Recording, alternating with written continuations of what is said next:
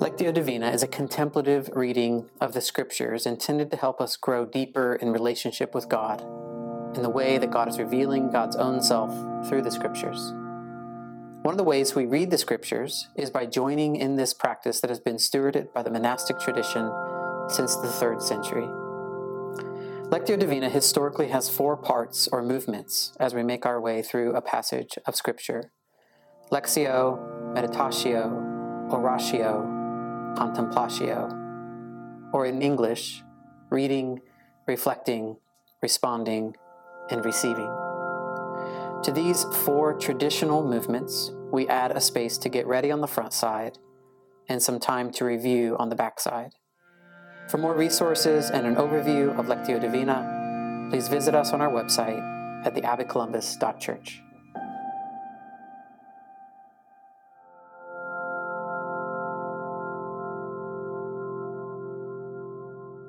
Before we begin, just a reminder that you can pause at any point if you need a little more time. We know that the movements in Lectio Divina guide us through a back and forth conversation with God.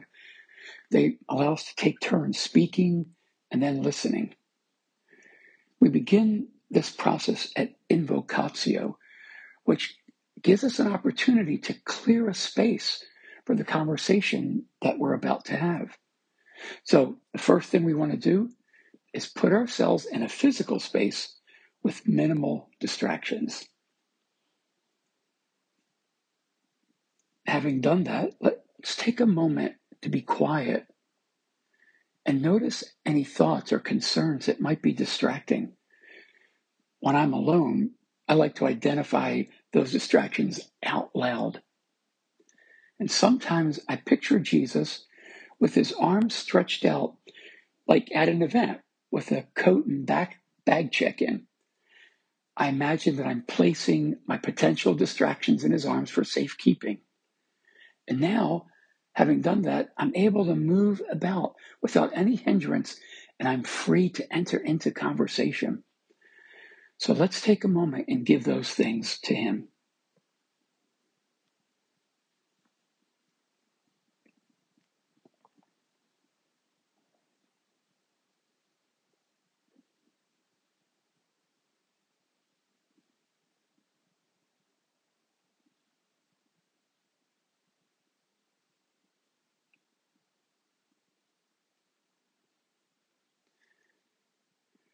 Next, welcome him into your space and into this time.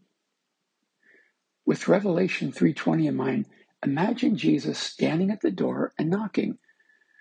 He says that if you hear my voice and open the door, I will come in and sit down with you. So using your imagination, open the door and in your own words, invite him in and let him know how much you're looking forward to this time together. Let's do that now.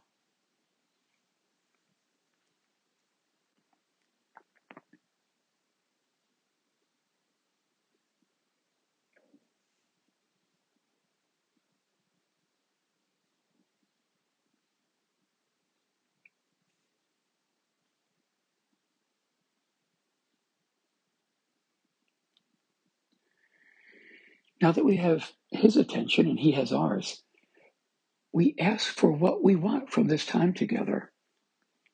So pray your own prayer, or you can pray this prayer with me. Lord, I want wisdom for my life with you. I want to learn your ways. But I also want to know you better and be drawn more deeply into relationship with you. Lord, please form me more fully into your likeness and free me to say yes to your invitation and to partner with you in your mission in the world. Amen. Now at Lectio, we're ready to listen to his voice as we read the text. Now, as you listen, make a mental note of what seems to be capturing your attention. It might be something that seems interesting or important in the moment. Maybe it's affirming or even provoking. Maybe you're being moved emotionally. Pay attention to those things because this is likely where God is speaking personally to you. So today I'm reading 1 Kings, 1 Kings 19, 11 through 16 in the New Revised Standard Version. He said, Go out and stand on the mountain before the Lord, for the Lord is about to pass by. Now there was a great wind, so strong that it was splitting mountains and breaking rocks in pieces before the Lord. But the Lord was not in the wind. And after the wind, an earthquake, but the Lord was not in the earthquake. And after the earthquake, a fire, but the Lord was not in the fire. And after the fire, a sound of sheer silence. When Elijah heard it, he wrapped his face in his mantle and went out and stood at the entrance of the cave. Then there came a voice to him that said, What are you doing here, Elijah? He answered, I've been very zealous for the Lord, the God of hosts. For the Israelites have forsaken your covenant, thrown down your altars, and killed your prophets with the sword. I alone am left, and they're seeking my life to take it away. Then the Lord said to him, Go, return on your way to the wilderness of Damascus. When you arrive, you shall anoint Hazael as king over Aram. Also, you shall anoint Jehu, son of Nimshi, as king over Israel and you shall anoint Elisha as prophet in your place. I'd like us to focus on that penetrating question that God asked Elijah. In fact, not once, but twice. What are you doing here, Elijah? Of course, one could put emphasis on what are you doing, or why are you here in this place? I think the Lord was asking Elijah, Why here? Why are you in this place? In the context, beginning with verse 1 of chapter 19, we realize that for Elijah, here is a place of hiding. He's here because of fear. In 1 Kings 19:3 it says, "Then he was afraid. He got up and fled for his life." It becomes clear as we read that this is not where God wants him to be. Elijah was making choices and determining direction in response to the loudest, most powerful, and most threatening circumstance in his life. And maybe it's because of that that God makes a point by not speaking to him in the earth shattering wind or the earthquake or the fire, but in what the text says, the sheer silence. So as we come to meditatio, we reflect on the meaning of the text. And maybe most importantly, the implications of the text for our own life. I'm listening for God's specific invitation to me. But in doing so here, the first challenge for us is determine which here God is addressing in our life. We're in many places at once. We're in a family, a job, a city, a church, a relationship, a commitment. Here could also be a place of fear or doubt or confusion or discontentment or pain. Or on the other hand, a place of joy, peace, contentment, or fulfillment. So here's the first question I want you to consider Where is the here in your life that God is asking you about? Take a few moments to identify that place.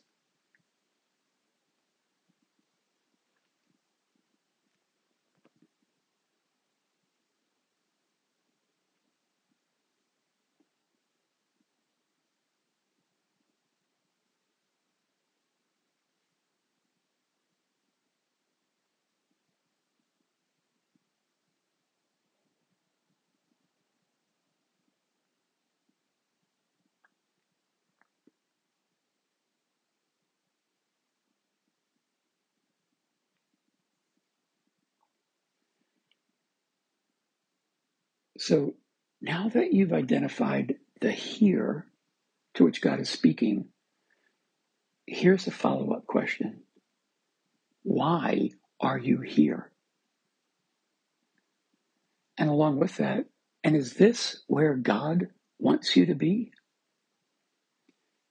Take a few moments and answer those questions. Why are you here? And is this where God wants you to be? Answer that now.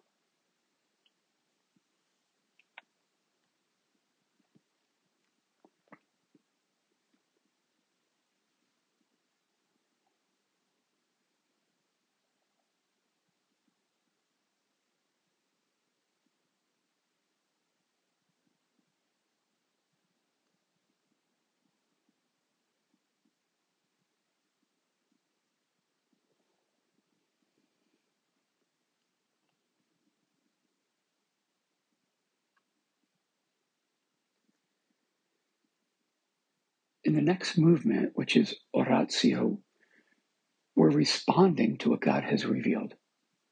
We express in prayer what our heart tells us. It could be an admission of sin or sorrow or disappointment.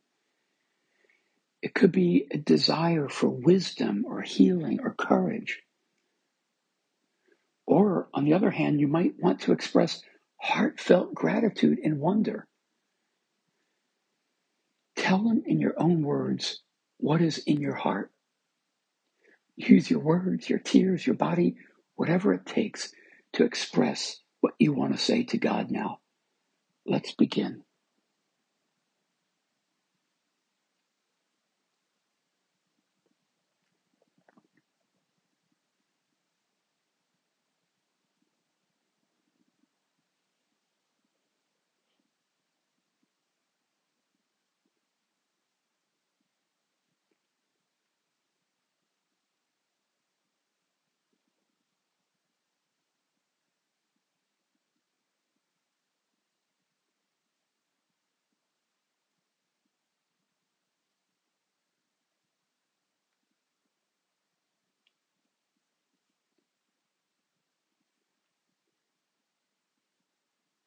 And this brings us to contemplatio.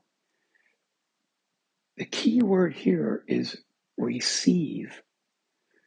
Contemplatio is about impartation, what God is putting into you, what you are experiencing and receiving in terms of God's love and grace and provision.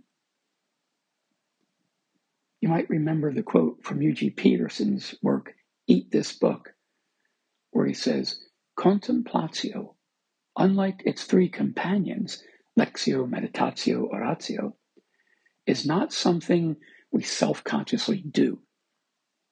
It happens. It's a gift. It's something to which we are receptive. So I want you to listen for God's heart and voice toward you. His response to your desire or desperation.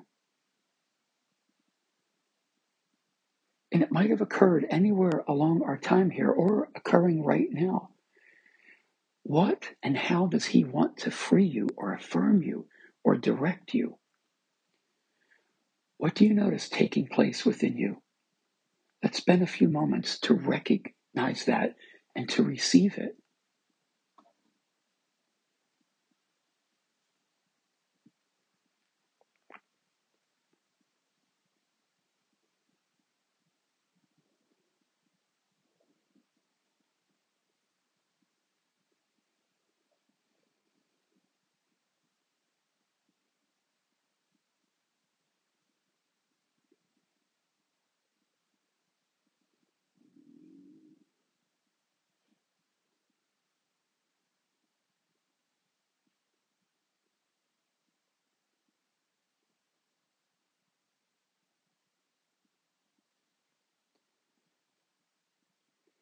The final movement is what we're calling operatio. It really is about leaning into or living into what God has been putting in you, what He's calling you to, what He's working in you through this time. Here's the question I'd like you to answer What is a step you can take to lean into what God has asked and how you have answered His question? Resolve to remain or move toward the place where you should be. Just take a few moments and respond to this.